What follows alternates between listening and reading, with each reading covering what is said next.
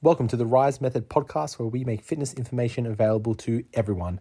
I'm Steve. Let's jump in. So, before we get started with this podcast, just for some context, this audio is actually from a live video that was broadcast to our Facebook group. So, there might be some awkward pauses and times where we're waiting for questions. So, um, if you want to go actually watch that video, you can head on over to our Facebook community group. So, just type in Rise Method Community Hub and you can actually watch the live video as it comes out, uh, or you can just tune in and listen to it now. Enjoy.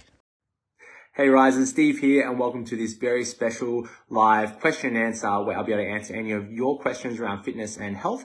And we're going to start by talking about a few common problems that folks face when they're starting their fitness journey. Now, if you're not sure who I am, my name's Steve and I am a fitness professional. I'm a coach. Um, I have a few other titles under my belt. Like I'm an osteopath, so I get to use the title of a doctor. I'm a strength and conditioning coach. I'm a nutritionist. Um, and I've done a whole bunch of fitness things like running a marathon, doing a bodybuilding competition, dabbling in powerlifting, Olympic lifting, swimming, all that stuff. But that stuff doesn't matter. Look, what really you need to know is that I care and I want you to get the most out of your fitness journey. And I hope that I can pass on some of my experiences in fitness onto you so that you don't make the same mistakes that I have and that you can navigate the complicated fitness space. Now, within Rise, we are starting our next challenge next week and we are at about 75% capacity. So if you're sitting on the fence and you're still unsure if you're willing to join or not, um, we are going to be limiting the numbers um, because we're having an overwhelming response from the community here joining us on Rise and we want to offer you guys the best service possible on our app. So in the app, it's really cool. You can uh, message me directly and I've helped many folks improve their technique execution and help unravel some uh, complicated problems around fitness and training, mainly around nutrition side of stuff. Um, and yeah, we just want to make sure that you guys get the best service on our app. So we will just be uh, restricting some of the numbers there, but more on that later. And this is this live isn't meant to be a, an ad for that, but we're going to talk about a few problems. Now, if you're watching live, you can ask a question at any time. I can see down below if you ask a question, I'll be able to answer that. And then maybe at the time towards the end, we might do maybe a bit of a, a technique workshop if you have any questions around technique or movement or exercise, something like that. So let's talk about some uh, common problems that folks face around fitness and what we can do to solve those problems. So firstly, you are starting a fitness journey. You see programs that are around muscle building and fat loss. You see two types of programs, muscle building, fat loss, and you look at both and you're like, well, both of those sound quite lucrative. I want to build some muscle. I want to lose some body fat. I want a bit of everything. What do I do? And that's okay. Let's talk about it. So you want to build some muscle, you want to lose some body fat, the goal that most of us have in fitness. We want to develop our physique, we want to have a bit of shape, to have a bit of tone in our muscle, we want to look, uh, you know, nice with our top off, uh, and, you know, look sexy. That's what we, what we want. And that's, that's fine. That's totally acceptable. Now, in the fitness space, we know that to make significant progress to a goal, we need to focus on that goal.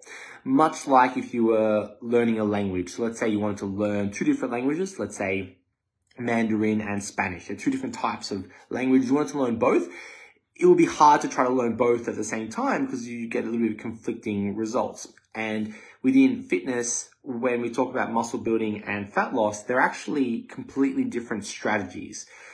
To build muscle, we're trying to add tissue to our body, so we need an excess of energy, so we need more supplies to add, add tissue to our body. And then if we want to lose fat, we needed a, um, a deficit of energy or resources that we can decrease our body mass. So because they're so different, one requires an excess, one requires a deficit, that doing both at the same time is limited to a small population um, and that's to make significant progress with those. And some of us might be able to make small progress, uh, but we'll talk about that in a moment. So the populations that are able to lose body weight or um, body fat and build muscle at the same time in a significant amount are those that are true beginners. So you are exercising for the very first time or you're returning to exercise after a long break. So maybe you were, I don't know, fit in your teens or your 20s and now you're in your 30s or your 40s, you're getting back into exercise or maybe you've um, coming back from an injury or maybe you uh, had, had kids or moved into state, changed jobs, those are things that had a break from exercise. So those folks can see significant improvements in their muscle mass and in their fat loss. Okay. Uh, the third population are those that are enhanced. So some of those folks that are on PEDs or, or things like testosterone and stuff like that. But we're going to talk about that. Now, for the rest of us, we can see, uh, you know, small improvements in our true muscle mass and true um, fat loss if we're around kind of our maintenance calories and we stick to it for a, a long time. So maybe a 12 month period, we can see some small improvements in both those things. So decrease in body fat and increase in muscle mass, but it's really hard. It's really hard because you're kind of just tinkering on a balance, right? Because you're trying to stay at maintenance. You've got to train really hard to see any change. Um, and you've got to really manage your fatigue because as soon as your training stimulus decreases, it falls out. So what does that leave us with? Well, ultimately, we do need to choose one or the other. And the best approaches is, is to make it a, a phasic approach because fitness is for life where you might choose to do like a muscle building phase for, you know, six or 12 weeks and then a fat loss phase for six or 12 weeks. And you might just cycle between the two muscle building, you know, we're trying to commit to that, where we're trying to eat in a surplus, we're trying to gain some body mass, like many of us have in this community here, and even today, or I think it was yesterday, seeing someone like Ben Fitz, you know, who was proud to be get up to the, the triple digits. So like myself, you know, once we get into that triple digits, great, we're actually putting on a bit of size, and then we might lose some weight, where we might drop, you know, five to 10 kilos, and then bring ourselves back up. So we're on this, this cycle of putting on muscle and losing body fat. Now, for some of us, that's a lot of effort, a lot of mental strategy of like, oh shit, like that's, that's, you know, hard to think about it. And realistically, most of us, what we want, what we want is fat loss goals. So most of us right now want fat loss goals because when we lose fat, uh, you know, the excess tissue that's in between our skin and our muscle, when we lose that body fat, our muscles become uh, you know, more, more shapely because you can see them.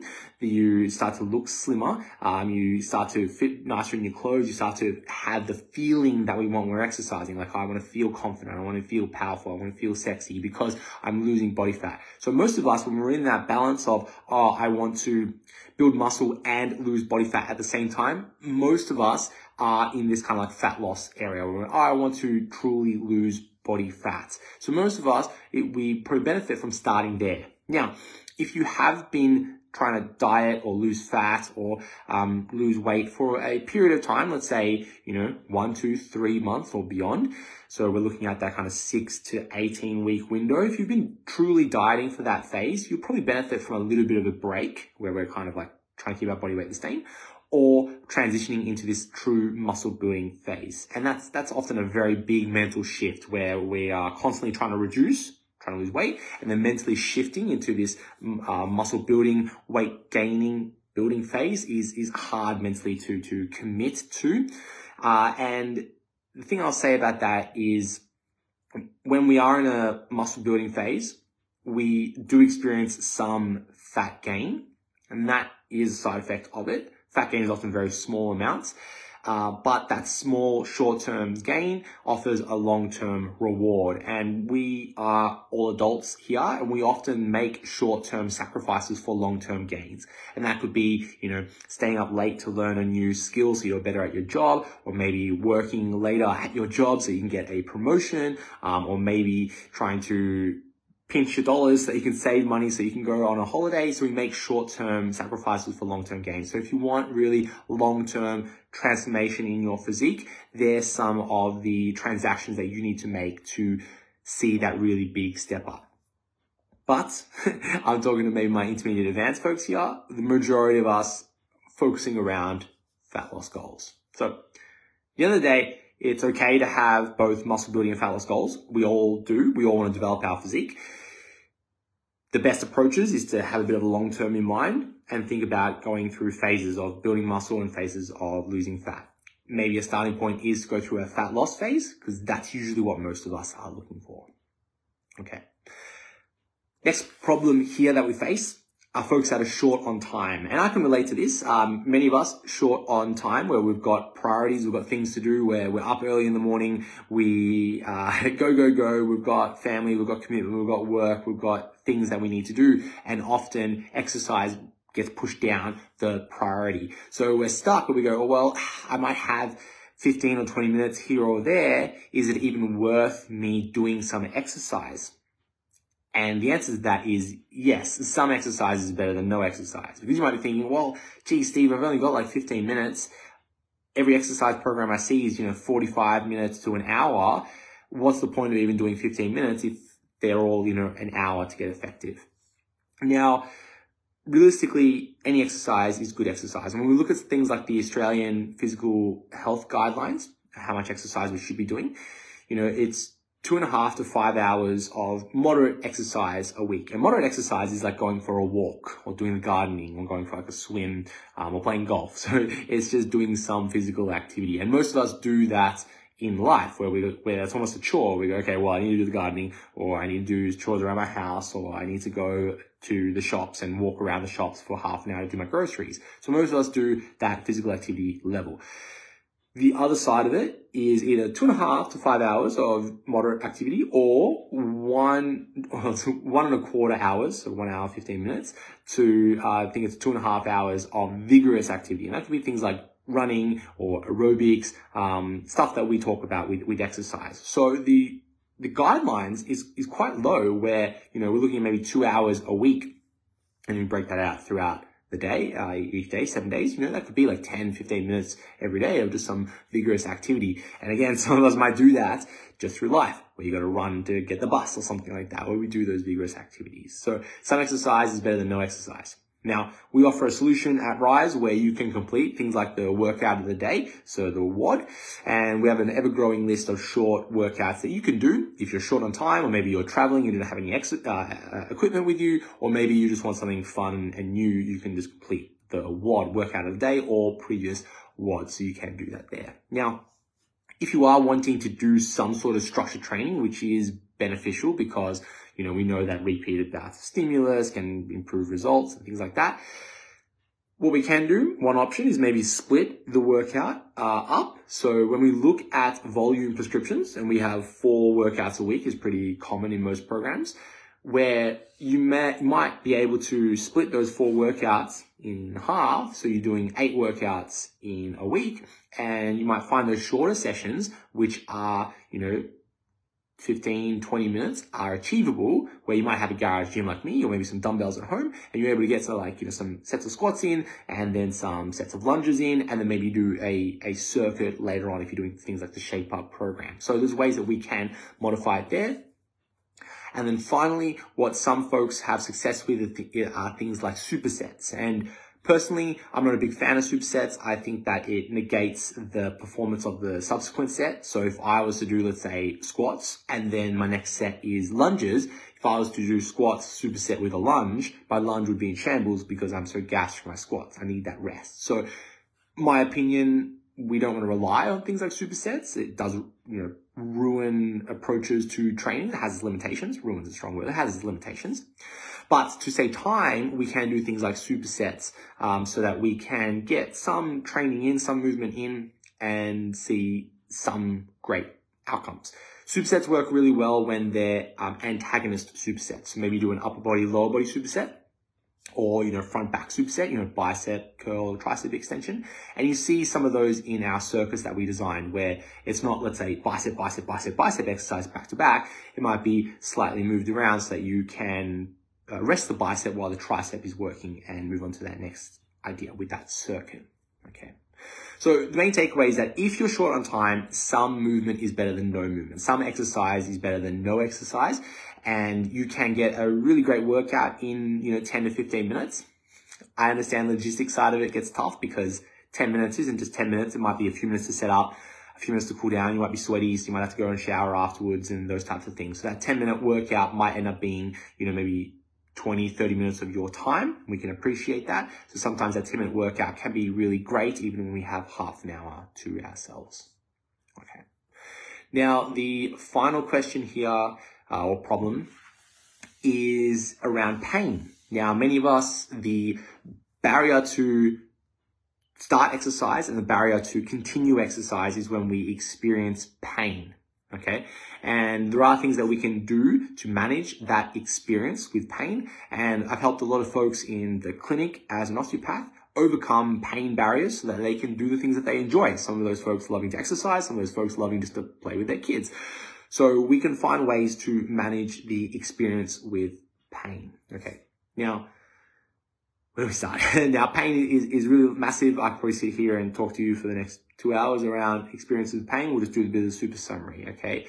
So when we're training, when we're exercising, some pain is to be expected. And we see that in gym culture and gym language, no pain, no gain. So when you are training, you should experience some or expect some levels of pain. We can rate that pain on a scale of one to 10 you know, one being, a bit just un- uncomfortable, two, three, I feel that muscle burn, that stretch, or I don't like it, right? And then on the other side, when it's a six, seven, eight, nine, where he goes, oh, geez, fuck my back, or ah, oh, my knees hurt, and like, ah, oh, geez, you know, it's really bad. So we can rate the, our experience with pain on a scale of one to 10. Now, what we want to do is to be training under that scale of one to five. So when we're exercising, anything under that 5 out of 10 of pain, of your experience with pain is great. Thumbs up, happy days. That should be expected. And that is if you are, if you have experienced a true injury or really old niggling, you know, pain in the hip or the low back or the knee, wherever it is, some pain is to be expected. And that is during the exercise, immediately after the exercise, and in the 24 hours after the exercise. And we even see that in things like DOMS, right? Delayed onset muscle soreness where you experience the pain after the exercise in the 24 hours afterwards. Now, if that pain is greater than a 5 out of 10, you know, you're rating it, oh, geez, Steve, it's, you know, 6, 7, 8, 9, 10 out of 10 pain. Okay, you've done too much too soon. And what I mean by that is when we experience pain, pain is usually like a threshold where when we start applying too much load on the system that our body can tolerate, that's when we experience those warning signals of pain.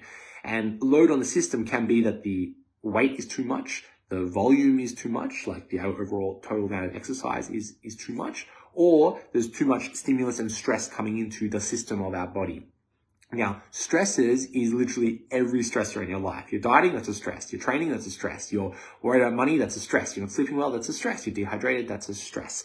You know, you have problems at work or in relationships or your family, wherever it is, they're all stresses. Now, when we pile on all these stresses, you know, the kind of idea of straw that breaks the camel's back, you know, just doing a little bit more exercise might be enough to be like, ah, things are sore now. Okay. So we need to think about our total volume of exercise, the total amount of stresses that are on our body. Now, when we're looking at the training stress, we can modify variables to make it easier, less stressful. And they're the opposite of what we would use to progress. So when we're training and we're progressing, you know, we're adding more weight to the bar, we're doing more reps, we're doing more sets of exercise, we're increasing the range of motion, right? We're just doing the opposite. So to regress an exercise, you might choose just to use less weight. So if it's painful doing 10 reps at 100 kilos, maybe doing 10 reps at 80 kilos, that might not be painful. Great, happy days. Next, we're looking at the reps. So, you know, instead of doing 100 kilos for 10 reps, maybe doing 100 kilos for 8 reps. Maybe that's not painful. Great, happy days. We get, we're trying to find that, you know, 1 to 5 out of 10 pain rather than that 6 to 10 out of pain zone, yeah? Next, we can look at reducing the range of motion. Yeah. So let's say, um, you know, my finger, for example, if this is my full rep, right? And that's painful when I do a full rep, maybe I'll just do a half rep. Yeah. And we can apply that to things like a bicep curl, a squat, a deadlift, we can reduce the range of motion so that it is easier on the body, easier on the system, and then may help us to stay under here of the pain tolerance rather than going too high. Okay. Now, we can sit there and go, whoa, geez, you know, looking at the exercise execution and things like that. And if you were to film yourself completing that exercise, that could offer some valuable information. And what we're looking for is mainly one, that each rep is consistent. Where if, if you do have a set of one to 10 and rep number one, two, three, four, five, six is, uh, you know, good and they look identical. And then rep number seven, eight, nine, and 10 look completely different. Each rep is completely different, different rep range, uh, range of motion, different body position and things. That can be a problem. So what we want is consistency in our reps we want, you know, a clear start and stop position with our reps. So, you know, this might be the bottom position, this might be a stop position, and every rep is exactly the same. We don't want to be bouncing off connective tissues. So if you are squatting and you're bouncing at the very bottom or, you know, in a bicep curl, you're really bouncing at the very end. Mm, we don't want to be doing those types of things. Uh, and finally, this is actually a bit of a Pilates principle. What we want is dissociation when we're training. So if you are doing, let's say, a bicep curl, we want to be moving just through the elbow joint to train the bicep. Yeah. So if you are doing a bicep curl and you're, let's say, swinging or moving around, we don't really want that. So you think about the exercise that you're doing, let's say maybe a simple leg extension. So if you're doing a leg extension and your knee is just moving, great. But if you notice that your whole body is moving while you're doing a leg extension, okay, maybe things aren't quite right there. Could you modify the technique so we're focusing just on that one joint? If it's lots of joints moving, let's say uh, hips, knees, ankles, like a squat, okay, great. You know, try to move just through the hips, knees, and ankles. But if you start noticing that your upper back is moving through the movement or the lower back is moving. And we're not going to say that the lower back needs to be straight or neutral or anything like that. But if your lower back is flexing and extending and bending and twisting while you're exercising, mm, there's probably more load going through that area rather than through the hips, knees and ankles to complete that movement. Yeah. Then that might highlight other problems where you go, okay, well, why isn't the movement happening in the hips, knees and ankles? Why is it moving the lower back? Is the lower back the solution to the hip, knee or ankle problem? Okay. So ideas around filming the exercise. And if you're unsure when you're reflecting on that exercise, you can send me that video and we could talk about it and we can might be able to find areas that might be small wins and find a solution to the problem. And you could send me a video inside the Rise Method app. Uh, they just need to be under a minute. Um, so if you are sending me larger videos, you might just need to trim it down and hopefully you know how to trim on, on your phone or device there. Okay. So we talked about regressing some exercises. We talked about managing other stresses. So if you are noticing that your sleep is really poor, um, or you're just really stressed out from work, you have an exam coming up, those types of things, that might be a causative factor of your experience with pain. And it might be just a matter of waiting for that other stressor to pass. You know, exam coming up. Let's wait for that stressor to pass and then, you know, progress through our training that way. Other things we might not be able to change, like interest rate rises and everyone's feeling the pinch, okay, well, maybe we might, might not be able to change that right now. So we might need to look at other solutions there. The final thing is to look at our recovery modalities, and the main three are our sleep or sleep quality. So you might be going to sleep for 10 hours, but the sleep quality is really poor. So you might need to look at ways to improve your sleep, sleep quality. Your experience with stress, of course, another massive one. Uh, and then finally, your nutrition. So if you are eating less nutrient dense foods. So if you are opting for a really, um, if it fits your macros type approach to dieting and you're eating lots of chocolate and ice cream and that's all you're getting from your calories, okay, you might benefit from eating some fruits and vegetables. Yeah. So it's not really overly complicated with nutrition where, you know, you need to have X, Y, and Z of micronutrients as long as you're ha- having a range of different colors of fruits and vegetables and, um, you know, just eating more whole foods where you're not having, um, exclusively peanut butter and mortadella from the de- deli as your sources of protein. You know, you're having some um, whole foods and a range of fruits and vegetables. Great, ticks all the boxes with nutrition. You you don't need to see a nutritionist in that in that case. But look, guys, there they are some common problems that folks face with fitness. You know, goal setting. I want to lose body fat. I want to build muscle. Where do I start? Um, around time, the challenges of time and being consistent to a program. What do I do? And finally, with things like pain, you know, pain being a barrier to starting or the barrier to continuing a program. So folks, I'll be here for the next seven minutes until 7.30. Uh, I would love to be able to give you an answer to a question. So if you've been watching live and you have a question or a query or a doubtful point or something you're unsure of, uh, I'd love to give you an answer if you want to drop a comment down below. Or if you just want to say hi, I'll say hi back to you.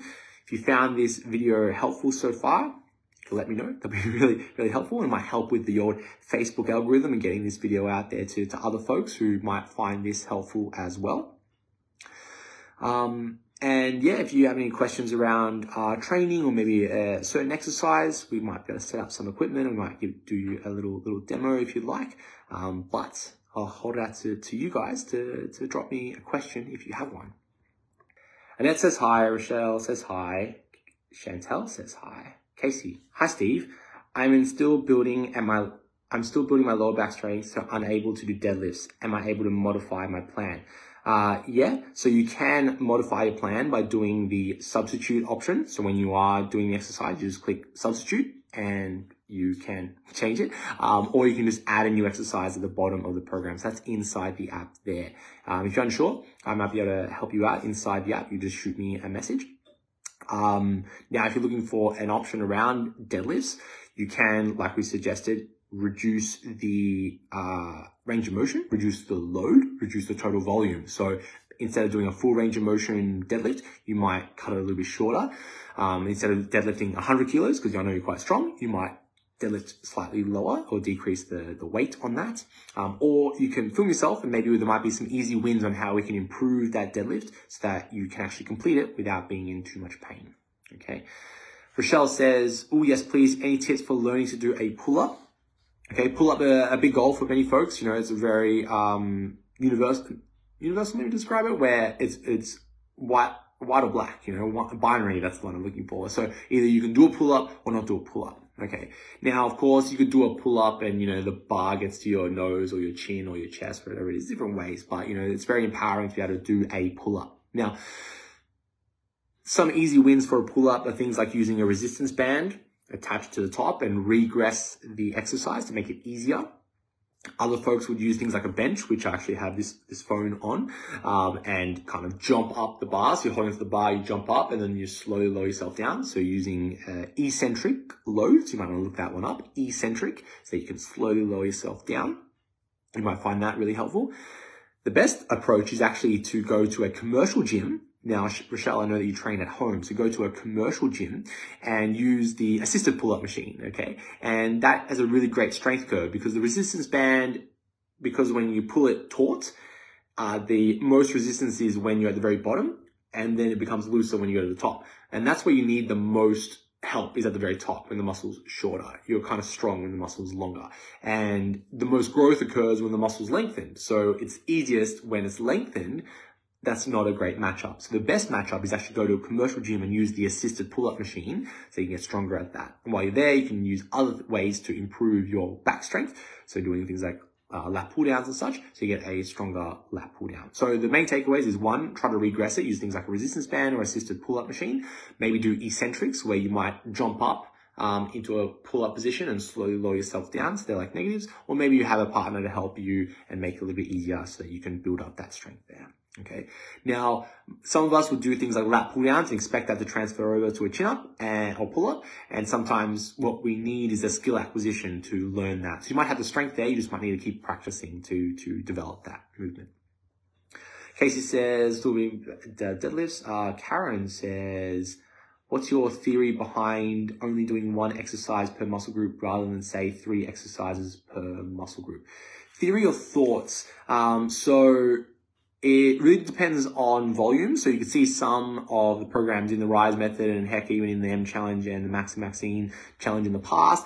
You know, there's nothing wrong with training a muscle group in a particular day. Um, even my training right now, um, let's say today, uh, it was a bit of like a, a posterior day, however you want to describe it. So I did hamstrings, hamstrings and calves. That's really was my legs day. Um, and just break it up. So train the hamstrings in a lengthened position in a hip hinge and train the hamstrings in a knee, a leg curl position. Yeah. Now, what happens if you're training a muscle frequently, uh, with lots of exercise? So let's use a better example, the chest so if you're doing, let's say, bench press and then a dumbbell chest press and then chest fly, yeah, that's a lot of volume on your pecs, on your chest. And by, by the very end, with the chest fly, you might find that your chest is so fatigued that you're not getting any uh, true effective dose of exercise. Yeah. You might get more from just, you know, giving your partner a hug when you get home because that might be more effort because you're just so fatigued through your pecs. Especially if you've done, let's say, you know, three, four sets per exercise, maybe even a practice couple of sets. You know, once you get to that third exercise, you know, you're getting into that 10 plus sets of volume in, and that is quite high. And most literature recommends around this kind of like 10 sets per muscle group um, per week of volume. Um, and if we're doing more than that in one particular session, we might be getting to this category of, of like junk volume. So you might benefit from, you know, limiting yourself to, let's say, two exercise per muscle group in one individual session so that we're not doing lots of different exercise, that we're just overloading the tissues And by limiting the number of exercises, it just limits the skill acquisition. So if I do, you know, two exercises for one particular muscle group in one particular day, my brain, it's easier for my brain just to do those two exercises. Because if I do like a hip hinge and I just did a back extension on at home with a, like a barbell kind of rested up against my thighs, you might see that on Instagram. Uh, I didn't post that today, but you, you'll see it one day. Um, so that's just one simple, easy motion. And then I did a leg curl where I attached this little pulley to the top here and just did a leg curl. And again, just a really easy move, movement for my brain to learn. If I did lots of different exercises, my brain needs to learn lots of different exercises, which just takes away from the stimulus and the growth uh, opportunity there. So there are a few theories around volume prescription on a particular day, junk volume, and then maybe learning stuff. And it might be better if you kind of split those exercises out across the week so you can recover a little bit better. So there's my thoughts around that. I do appreciate that some folks love body part training because, you know, going to the gym, hit the pecs, hit them hard, and you know that you're fatigued because you uh, reach a point where you decrease fitness potential in the pecs. So as you get to set, set number 10, set number 15 of the pecs, you know that they're fatigued, so you can tick the box saying, yeah, they're fatigued. But, you know, that ruins like any subsequent training in the week. We decrease the frequency where we're hitting them only once a week. It might be better to hit them, you know, two or three times a week. So it has pros and cons. Um, Casey Lucy, I don't think you see those comments. Sorry, Casey, I couldn't see them, but we're getting there. Um, Annette, I definitely get the video to you, Steve. I'm determined. Yeah, Annette, I hope to see those uh, deadlifts for you so I can help you out. Um, and Annette says, I agree. Can you see us, Steve? I can. Casey, not training, but food. Do we lose points if we don't use the meal plan you set up? No. So, um, you earn points in the app by meeting your nutrition goals. That could be by um, logging the meal plan or logging your own food. Um, so meeting the nutrition goal is the calories, protein, carbs, fats, and you earn the points by getting within 20% of that target. So, you know, using a round number, if it's 2000 calories, that's anywhere between 1600 and 2400. So very big range. Yeah. So, um, as long as you are, you know, hitting that that, that target, you earn, earn the points. Yeah. That's 10 points for reaching your nutrition target, five points for completing a workout, and the maximum 25 points per day. So you might choose to do a walk, log that into your app, do your training session, log that into the app. So that's 10 points there. And you meet your nutrition target, that's 20 points. Great. You need 500 points. We'll give you 50 bucks and you're going to running to win the $1,000 cash prize. So really cool, exciting competition, and we hope that you stay committed and earn those points. And you can earn those points um, quite quickly, and you know you might be able to reach that 500 um, point capacity in if it's four days, you know, in 20 days. So within three weeks, you might be able to reach that 500 point capacity if you're committed to that. So hopefully uh, you are committed because by being committed, not only do you win a prize, you win the prize of improving yourself, right? You win the prize of transforming your body, transforming your health, and becoming a better version of you. So hopefully it's just a win-win for you, Casey, and, and get you on track. All right, folks, sorry about this tech challenge because now I'm getting some comments on my device. So don't we just love technology here when we get this this experience. So I hope you found this video helpful. We've gone a little bit longer. We might reintroduce these videos every Monday night or maybe more frequently if you found this useful and valuable and helpful. Um, I do kind of offer these types of problem solving explanations on places like the podcast. So if you haven't already, go check out the Rise Method podcast. I've been doing some shorter solo sessions, maybe, you know, kind of 10 minutes in length, where that might be really great if you were to go for a walk and you can listen to me in your ears, uh, explaining some common problems that folks face in fitness and offer a solution. And some of those are very theory based, where I might talk about the science. Some of those are very, um, my experience based, and some of those are my experience with the science. So kind of how I would explain the answer to Karen, where unfortunately in fitness, there's no, um, you know, dogmas, no absolute right or wrong. There is a little bit of like, ah, there's limitations and benefits of different strategies. And we could talk about the benefits of those strategies and limitations of those strategies. And often I would explain my um, opinion about those benefits and limitations, just like Karen's question, just like our superset kind of conversation a little bit earlier. Okay. But look, folks, let's wrap it up there. Hope you found this helpful. Hey, folks, just quickly before you leave, we have our brand new challenge starting just in a couple of days on the 4th of September. So don't miss out. Head on over to risemethod.com.au slash join and come join us on our brand new app. I'll see you there.